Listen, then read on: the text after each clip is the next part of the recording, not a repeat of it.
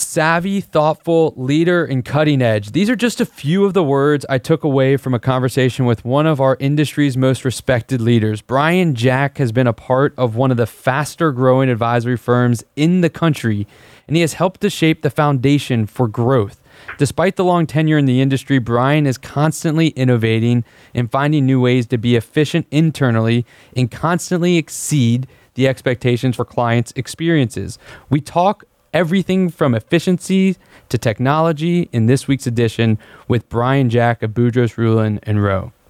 This is Bridging the Gap with your host, Matt Reiner. Brian, thanks for taking some time to chat with us. Uh, how's everything been going up there in uh, Ohio? Staying cold? Uh, it's been plenty cold this week. Yeah, absolutely. Uh, everything is going very well here.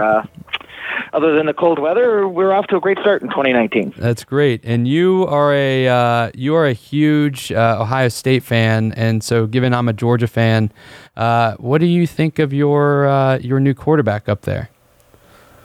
Uh, the new quarterback up here, he looks like he's going to turn out just fine. Uh, hopefully that I mean Georgia didn't need him, obviously, but um, Ohio State definitely did. Ohio State's quarterback obviously leaving provided some uh, opportunity for for him to transfer up here, and actually our quarterback here transferred to Miami, so it's just musical chairs. Right, right. And you, so you were a, a manager for the Ohio State team when in '99 was it or or 2000? Uh, so I was there. Uh, yeah, so I came to school there um, from '95 to '99, and yeah, I did work as a as a as a field manager for them for the the five seasons I was there. So that that allowed me uh, the opportunity to to get a scholarship and do some other things uh, with the team for those periods. And it was kind of a it was a very interesting experience and something that I cherish very much. I got to go to a, a Rose Bowl and a couple of Sugar Bowls and a Citrus Bowl. That's uh, not many people can say that. So that's uh, that's an awesome experience, and it kind of goes to your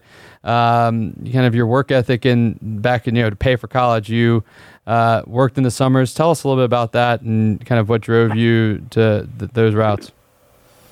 Yeah, you know, and it's funny. It's something that I think that you know we, we're always constantly looking for talent and everything here, and I think it's something a lot of uh, this younger generation's lost a little bit. When I was growing up, I mean, I didn't have a lot of money. We grew up in a pretty, you know, hardworking uh, blue collar town, and you know they hired summer help in the steel mills in the summertime. So I came home my freshman year and um, I spent about seven weeks working in the steel mill, working everything from general labor to coke plant to any pretty horrible job you could find. And uh, being the youngest guy in the mill, you worked uh, two 16 hour shifts, an eight hour shift, and then two more 16 hour shifts. And then you had two days off. Right. So you learned you learned a, a work ethic uh, that's unique. I, I, agree with from the younger generations. Not many people have uh, spent that many hours in a in a in a, in a job uh, day in and day out Yeah, you learn that that's not something you want to do for your entire life. and you'd be there, guys. You sit next to guys that have been doing it for, you know, forty years, and you're just like, wow. I mean, that's that that that's tough. Yeah, day in and day out for 45 years or so. That's a that's a long ride. That takes a special a special breed for sure. Um, well, let's hop into this because I, am really excited about this conversation. I, I have uh, you know I have tons of respect for for y'all up there in Columbus, and and I've been watching y'all grow, and it's been interesting and fun. So I'm excited to dive into this, and I and I I want to I guess start you know somewhat tongue in cheek, start easy here, um, and really just dive right in. And you're focused on, you know, managing the operations of, of this large and growing RIA, RIA up at Budros, and Roe. What are the top three things that really keep you up at night um, kind of running the operations and, and understanding all the technology as well? Oh man, top three things keep me up at night. Well, I, would have to say that you know probably the top thing, and they change. I mean, obviously, three years ago it's probably different, but today I would tell you probably the first thing that keeps me up at night is is cybersecurity. Mm-hmm. It is just it has become such a pillar of everything we do here. Um, I mean, the perfect example is as we were getting ready to start recording this, we had some tough time getting Skype to work because of all the security protocols that are in place here. It, it's just something that is now in the forethought of not just our technology or our operations team, but it, you know, it's forefront for our planning staff, our management, our admin team. They all are constantly aware of, of cybersecurity. Yeah, and, and I guess how do you think because cybersecurity is on everybody's mind, right? That's yeah, we are in possession of some very valuable data on these individuals, and they're trusting us as RIAs to to be secure with that. How do you see kind of this focus on cybersecurity um, revolutionizing or evolving to change or shape our industry going forward? I mean, what does it mean from a, a new technology standpoint? What does it mean from a personnel standpoint of people that RIAs are going to need to hire in the future? How is it going to shape our industry from your perspective?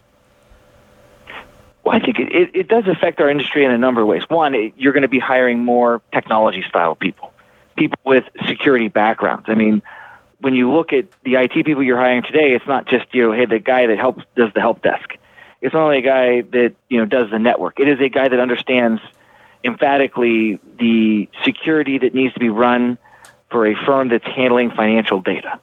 Mm-hmm. And when we look at hiring new people, you, are trying to pull those people in, and you see somebody that's you know done data security for a credit card or a bank or something, and those are absolutely people you want to talk to. I think second off, it makes you a technology company, and I, I know I've said this, and you'll probably hear me say it more than once today if you're a financial planning firm, whether you like it or not, you're a technology company. Because you can't be in business today in the financial planning world without using technology. And if you don't understand exactly what that technology does and what you're exposing your clients and yourself to, then you're in trouble. And so that that's a that's a unique perspective, and I agree with you. And and I think that when a advisor hears that, right, you know, just like maybe the mom and pop or or uh, an advisor that's been around for a while um, and hasn't necessarily invested in technology, it, it could scare them as well. How and if so, does that differentiate from the how people perceive technology companies today? Right, when you perceive a technology company today, you're thinking, or at least some people think hey, this is a, a, company that's developing technology, that's coding, that has these engineers that sit on beanbags like Google. When you say that a financial advisor is a technology company, eh, elaborate a little bit on that. How does that look within a firm? Uh, well, when you look at the way we use the technology, it's not creating technology. Granted, there are plenty of firms that I know that that that build their technology in house, and that's awesome that they're that they're capable and willing to do that and spend that money. But most most firms aren't. We we do not. We do it very rarely. Um, what it is is being able to use, understand, secure, and uh, be able to explain the way that the software works so that it becomes a benefit for your clients. You know, you, when you start talking, and, and you kind of brought up in the beginning, was that you know, we are a large growing firm, and when we were 20 people, you know, when we added enough clients, you added a 21st guy and a 22nd person. When you when you get to the point when you're 40, 50 people, you just can't keep doing that. You have to become more efficient. Mm-hmm. And that efficiency comes through technology, through process, and uh, through systematization. And when you look at those things through there, it's all about technology and it's about understanding how those things work and make sure that you're always getting the best technology in front of your in front of your clients. Right. And I think that, that that's a huge point that you bring up. It's a matter of how do you integrate all these technologies, right? Because I, I've talked to, and I'm sure you have as well, right? We've, we've both talked to many advisors out there that say, well, I've got this technology. I've got, you know, I've got MailChimp or HubSpot for email marketing. I've got Salesforce for my CRM and I've got Orion for my portfolio management system. And I've got X, Y, and Z for my file share, whatever it may be. But it's not a matter of just having the technology. It's a matter of how do they work together to make your job easier, but then also create extensive or you know extreme value for your clients to where they don't necessarily need to know they're interacting with all those different technologies and they're getting this seamless personalized experience leveraging the technology. But you have to have an understanding of how they can work together and what's the best way for them to work together to meet the processes of your firm. Exactly. And what is even more so in that is even if you can build that that wonderful seamless um, uh, proposition for your client. You know, they're they're seeing just one technology. It's all in front. This is great. If you were doing two tons of double work on the back end to make sure that they get this nice seamless integration, while you're you're you're hitting one of the you're hitting one of the points, you're not getting the point of being efficient. Right. So if your CRM doesn't talk to your you know your mass mailing client or doesn't talk to your paperless office, you're entering everything twice. Right. You just any efficiency that you're building and all this goodwill you're building is causing you just overhead on the backside, and it, it can be killer. And I, am going to go off track for this a little bit. I just want, I'd love your opinion on this because I think that um, my opinion is is within the financial advisory industry, advisors and founders and executives of growing firms have been burned in the past with technology because I think that they don't necessarily see the ROI out of the technology right away. And or over time they say well i got this technology and it just didn't do what it said it was going to do. And and i think that you know the perception of how we adopt technology or the, the way we go about adopting technology in the future needs to change because it needs to say we're not just adopting technology just to have it. We're adopting technology to solve a problem and we know how it's going to be in, in um, interactive with our other technologies because in the past we just adopted technology, adopted technology, thinking that it was just going to be out of the box, create efficiencies. You have to put time into it of thinking of how it all works together and how it works into your processes day to day, or it's just never going to see the ROI. And I think people in the past have been burned because they just they thought they would see the ROI and they didn't know that actually adopting technology takes work internally as well after you get the technology the the implementation of software is always the hardest part. You can talk to 25 different vendors. Each one of them has the greatest product in the world that you is going to solve all your problems. And you get it, you buy one, you put it in place, and you expect it to come out of the box and just work. And suddenly, oh, you know, we have to do all this integration work, and we have to do all this training, we have to do all this setup.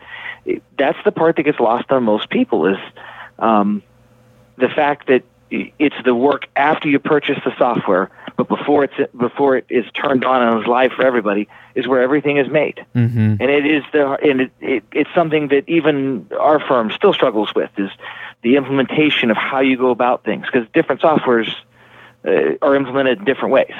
Right. And something that's going to touch everybody in the firm, like a CRM or a paperless office system, the training for that and the the work that you go into when you're vetting those softwares is vastly different from something that say might be like planning software where planning software, you know, your admin team and your data team, their opinion of it, while it may still be important, isn't critical to the to the software's implementation. Right. What, what? I think that's the that's the part that gets missed. I 100% agree. I think that they think once they've signed the, the, the, the agreement, it's it's kind of it should be now adding all the value that they dreamt up of. But and uh, thinking back to kind of you've you've been part of those implementations of new technologies. Can you point to an experience or a technology where you had an, a, a great implementation experience. And and what did that look like both from from how you ran it internally to how the technology or software company uh, interacted with you to guide you through that implementation to get full adoption of of the technology? Have you found one yet or are you still on the search for that technology company? You know the the funny part is is you know not only do I have a good example of that it's actually an example that we're getting ready to go through here again. So about three four years ago uh, we decided that we were going to upgrade our our CRM software. Big upgrade, you know, affects everybody in the in the office. You know, large firm like ours, everything is put together. Everything has a has a workflow, has a system, so that you're very consistent uh, for clients. And when we undertook this, you know, we went started looking at all the big players. You know, you're looking at, you know, the the Junxures and the Redtails and the Salesforce and and Salentica and Tamarac and we looked at everybody, and we went through this, and you know, we finally did. We we picked one. We went through, and we had a whole team, and we we did we set up a task force there that said we're we're going to get an individual from each group of the entire company that where this affects them, where they work day to day, and we're going to go through and we're going to look at each one of these softwares, and that what we what we got out of that was that everybody, even though we had all these systems put together, everybody used it a little bit differently. Mm-hmm. And to make sure that we got all of those things together, you know, it was good to have everybody in the same room. Everybody had the same thoughts. Everybody had different questions. Everybody kind of brought things to us that we would have never thought of if it had just been a, a technology group or an operations group or a planning group that kind of decided this. We went through, we worked diligently with the company to make sure that our training was online and all of our conversion data. We had a whole team set up that did nothing but go through and look at our workflows and say, hey, does this this old workflow look this way? This is how the new one's going to work. Do we have any questions here? Are there any problems? I mean, we have about 50 or so workflows that we run in the office on a day-to-day basis for either planning or investments. We had to make sure all 50 of those worked in day one, and we had to make sure that the ones that were in process when we moved over all were converted and were updated to the right piece. It was it, it worked out very well. Right. And the funny part was that we you know we enjoyed the the company we were working with. They did a nice job on the training our staff was able to come in. You know, on a Wednesday we run one program. We come in on a Thursday and we run the new program, and everybody was up and running within a few hours. Right. It was actually a very good transition. The funny part is that you know, three years later, we've decided that we've kind of started to outgrow that software. That software has gone through a uh, an ownership change um, in the past 18 months or so, and we're not seeing the same service any longer that we did when we did the implementation. And so we've now started the whole process over again, and we're actually taking a very similar approach with putting together a task force of everybody in the in the office and and starting to build that same that same research uh, file that we did last time. And, and, so that's that's a similar process of, of of a task force where having too many cooks in the kitchen could be great because if you don't get enough cooks in the kitchen, then you're going to make a decision that may not be the right decision for the entire firm because you you think you know how I think that that's the challenge. Everybody thinks they know how other divisions within a firm run uh, because we have this kind of uh, hypothetical, but until you let them get in there and show what they do on a day to day basis, you're you're probably going to miss something, right? You're going to have this uh, this uh, probably invalid assumption. Um, Correct, and and that, that is very very key because the planning team may use the system one way, the admin team may use another way, the data team may use it a different way. Management, from my standpoint, I'm looking at something completely different than what they look at on a day-to-day basis. So it's a, it's very, very different. Uh, it's very good to have those different opinions in in the room without trying to get. And you do bring up a good point. If you have too many cooks in the kitchen, you tend to struggle with can we get anything accomplished? Right. And uh, that's where you need to have a clear leader you know we and we do for every one of our task force. We pick you know this is our, our champion this is our leader this is the person who's going to run this through.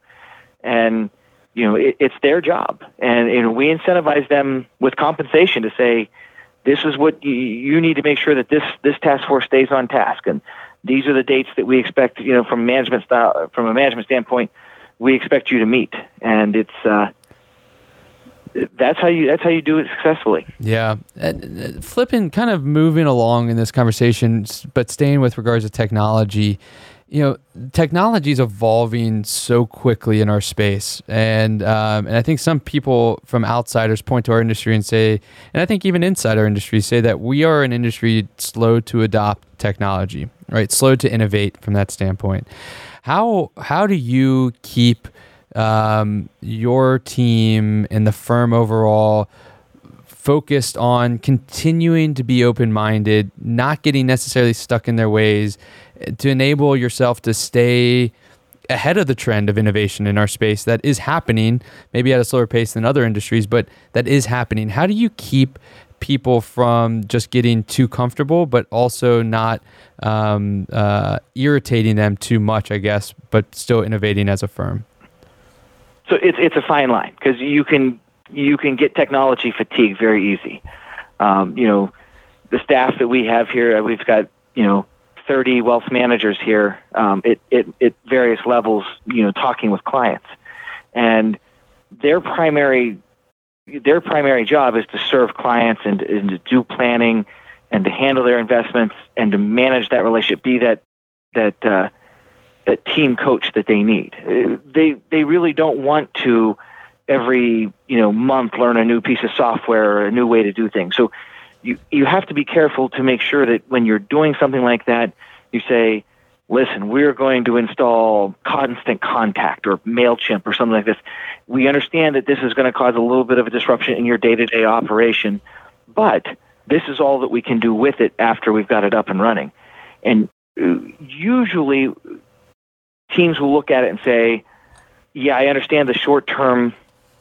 The short-term dis- dysfunction of this is a longer-term solution for us, mm-hmm. and I think that you know we've got a staff here of some of the people that that are so well thought of the future thinking well, I guess I should reword that.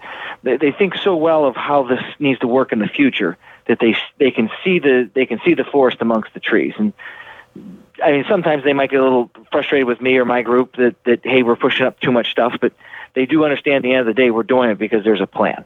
Well, I mean, it just shows it goes to show that you've created this culture of learning where people are open to to learning because you've shown an ability to um, improve the way that they serve their clients and improve the way that they do their business. But it's a culture of learning. I mean, do, is that fair to say that y'all have that culture there? I, I mean, I, I think it is. I think that you know what the piece that gets missed on most of this is that when we decided that you know you know there's nobody here that owns a client. All the clients here are owned by the firm. Mm-hmm. and so that that's very different from a lot of firms. You know, a lot of firms will come in the you know the founders got 40 clients co-founders got another 60 we don't have that. Everybody's a client of the firm here. Everybody serves the clients equally. So as we grew we knew we had to become more efficient. So you know doing planning on Excel spreadsheets and those things was no longer efficient enough for the for the clients that we had. So we said we need to implement planning software. So you know, obviously that you know for a plan for a planner that is one of the biggest and most painstaking systems to try to bring online. But to do it, everybody there saw it. Well, if I'm you know if I'm handling if my team's handling 80 client relationships, when this software is done, I can handle 100. Right. And it's that efficiency and that understanding of, you know, hey, we're all in this together that has really picked up and has made that culture not only a culture of learning and understanding, but a culture of client first. Right, right. No, that makes sense. I mean, the, the client always trying to add more value and be able to deliver more value to each client is, is kind of a driving decision for technology. And, and that kind of leads me to, to one of the last couple questions I have for you is, you know, you are a technologist. I think you, you enjoy technology. You, you talk about technology to, you know, at different conferences and such. And so, you know, what are you really most excited about when it comes to all the technologies that are entering the financial advisory space? And, and then to kind of add to that, what value do you believe that this will add to the end client, right? What are those that excite you? And then why does it excite you? And, and why should clients actually be excited as well?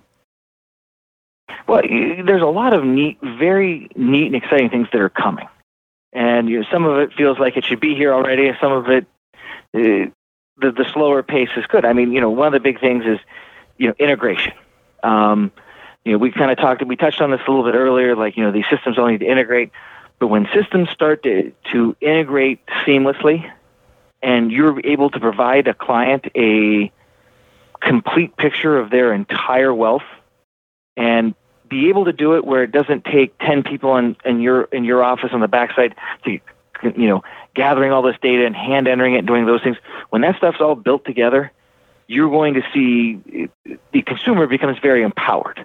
Because once you're able to do this for them they're able to really grasp you know their financial well-being and kind of do it. And I think it's a it, it's going to be a huge game changer.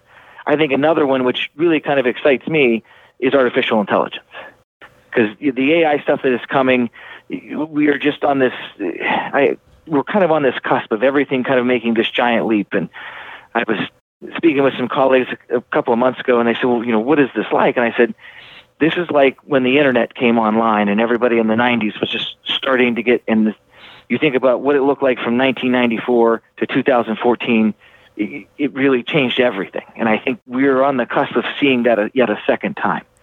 And as AI is going to, I think for a lot of planning planners, it, it frightens them because they think of it as competition. But if you think of it more as a tool to use to better help your clients, you are going to see clients. You're you're going to gather more clients and more prospective clients because you're using the technology to help the client be better. Right. You know, it, it, a, lot of people got real excited about Robo, and Robo's the AI that's kind of half baked. Mm-hmm. It's uh, it's not quite there yet, but it, it, you know eventually it'll get there. But it's it's not a standalone product, and that's that's why I think everybody in our industry, um, you know, was the sky is falling, the sky is falling when these guys first started coming online, and it, it really hasn't materialized that way. It's all been well robo is good as long as you have somebody there to call and, and get advice from and have an understanding of, of what they're seeing. Right. I mean, and then on AI, right? I think that a lot of people are have a misperception of what AI is, right? I think that they jump automatically to a robot that is a real actual robot that can you know build a car right that is a form of ai uh, but ai is really just eliminating uh, you know eliminating tasks or being able to replace tasks, which then gives the human more ability to to have that cognitive, emotional connection and explanation with the client. So, you know, in your mind, where do you see, uh, and then we'll move on to buy sell, but where do you see uh, AI fitting in within a financial advisor client relationship? Well, I, I think the the key here, and it's something that has become more and more obvious um, the last couple of years is we're running into a people shortage. There's just not enough people going into financial planning to be able to do a lot of the legwork that's there today. And I think this AI allows us to spend the time with the clients that is the most valuable. And as opposed to, you know, us crunching through numbers and, and building spreadsheets, we'll let the systems do those things. And you spend those times having those great conversations with your clients about their kids and their grandkids and their their goals and what they want to do and things that change. It, it that is the key. Is to this this is a we've got a people shortage and we know we've got a people shortage and, and this system's going to come online and be able to provide us the ability to spend more time with our clients. Yeah, and it's all about fulfillment, right? That's what's at the top of a desire, right? Help them feel fulfilled and just having market returns or beating the market isn't necessarily that fulfillment. How can you build that relationship to help them reach that fulfillment, whether it's in retirement or while they're working. So I, I agree wholeheartedly with you. I mean, we could sit here, I could have a conversation with you, and we've had before, you know, hours of technology. I think that's a really exciting thing for our industry. Um, but I want to flip over to my cheesy game I've created, which is buy or sell. Uh, given we're talking to financial advisors, I thought we had to have a little bit of a mix in there. Um, and so what we'll do is I have four statements here buy or sell. We'll see if you're bullish or bearish given the statements and how I set them up for you.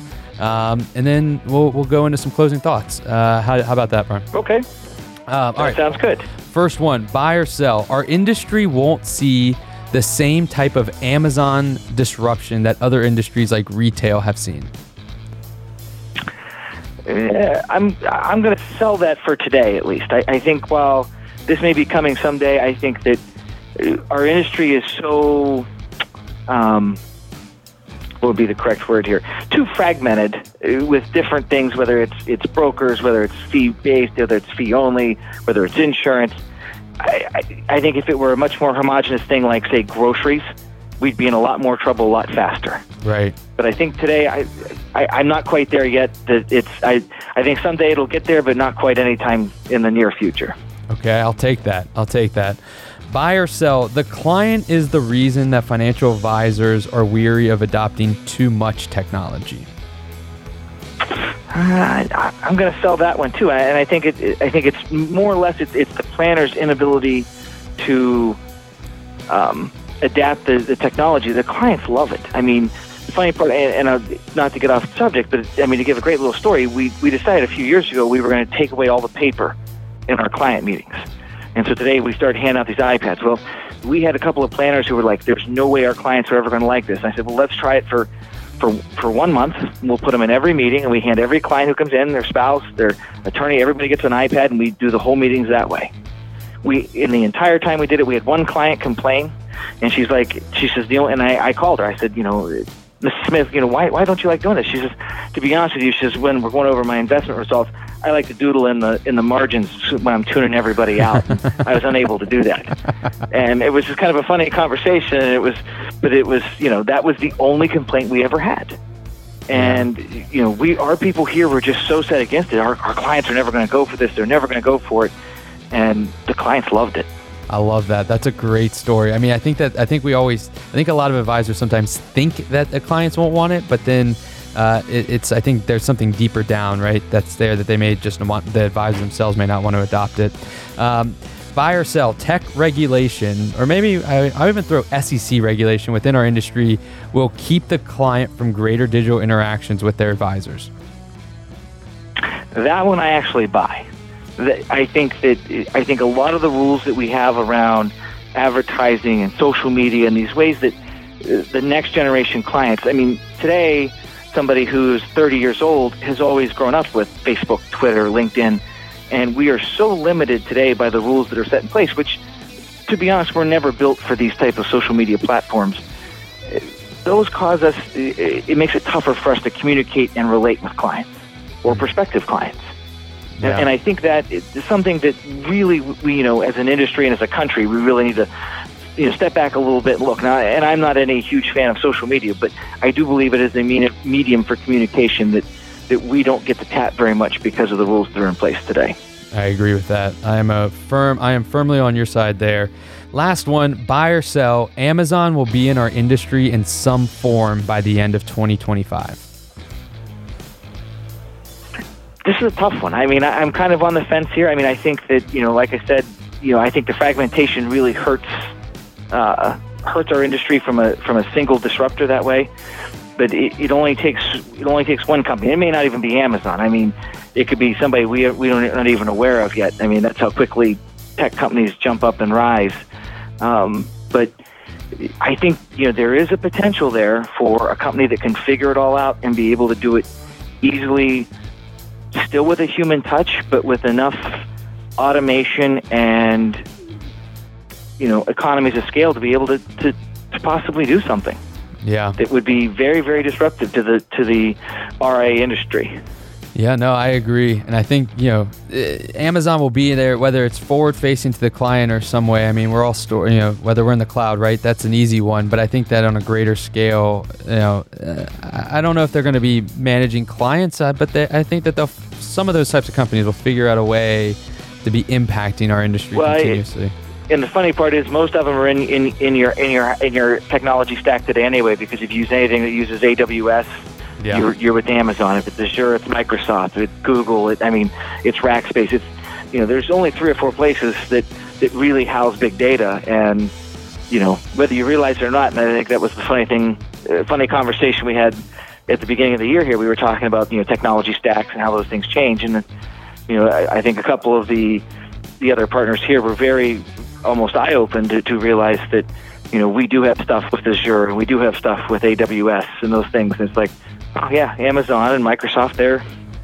firmly implanted in your technology stack, whether whether you realize it or not. They're already in, they're already impacting us. So let's wrap this up so I can you can get back to your busy day and I can let you go so that uh, you've uh, you've been gracious enough to to kind of give us your time here. So, as your closing thought, what is one operational or technological efficiency that a firm can put in place today and really see great ROI to the way they serve clients?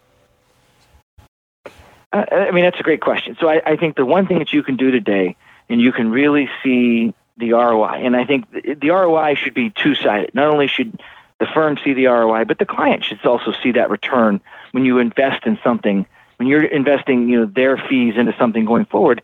And, and if, if, I could tell you, it, it's software that makes system, systemization easy, and that is whether that's CRM, um, whether that is planning software, whether that's paperless office. Mm-hmm. But in order to make it so that regardless of who the client ever works with at your firm, and if the client has, has been a member, you know, has been a client of your firm for 40 years, 20 years, five years, six months, people move, people change, but their experience never should. And the ability to build those things out and do those things in the back end, it does take some time, but you notice such a greater scale of economy from internal, and your client should see this wonderful, consistent message from your whole company, regardless of whether they're working with Steve or whether they're working with Eric or whether they're working with Jessica. Everybody should get the same the same level of service, and the systematization of, of doing those things in there makes it work. Yeah, Amen to that. That is a great closing thought. I'm going to try to see if I can just go level par with that with my closing thought here. Adopting a new technology doesn't tend to be the top priority of any founder or executive of a growing or even a newly established financial advisory firm. The reason, well, it, it's simple. Growth is our top priority, and rightfully so. And adopting new technologies tends to get in the way of our focus on growth. As our industry and as our world continues to evolve and our clients' lives evolve, and get more accepting of te- technology, it's going to be a necessity for financial advisory firms to enhance and grow and adopt new technologies.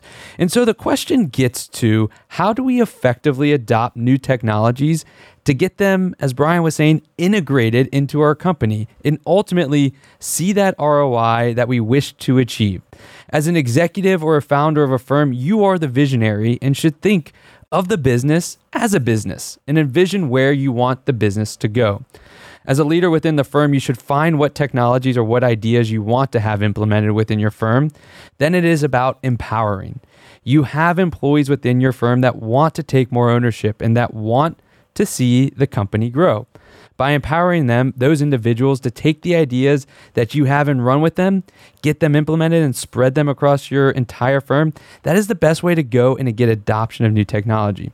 Too often, as the founder and executive, we take the burden of anything new onto ourselves. But when it comes to accepting new technologies and adopting them within your firm, envision what you'd like and then empower your employees to run with the adoption, the integration, and the spreading of that vision and innovation that you have for the firm. And thus, this is the answer to the quote, how we keep our firms growing and innovating at the same time. Brian Jack, thanks again for joining us on Bridging the Gap. And to all the listeners out there, thank you for taking the time to listen to another episode of Bridging the Gap. Thanks for tuning in to this week's episode of Bridging the Gap. Don't forget to give us a rating and let us know what you think.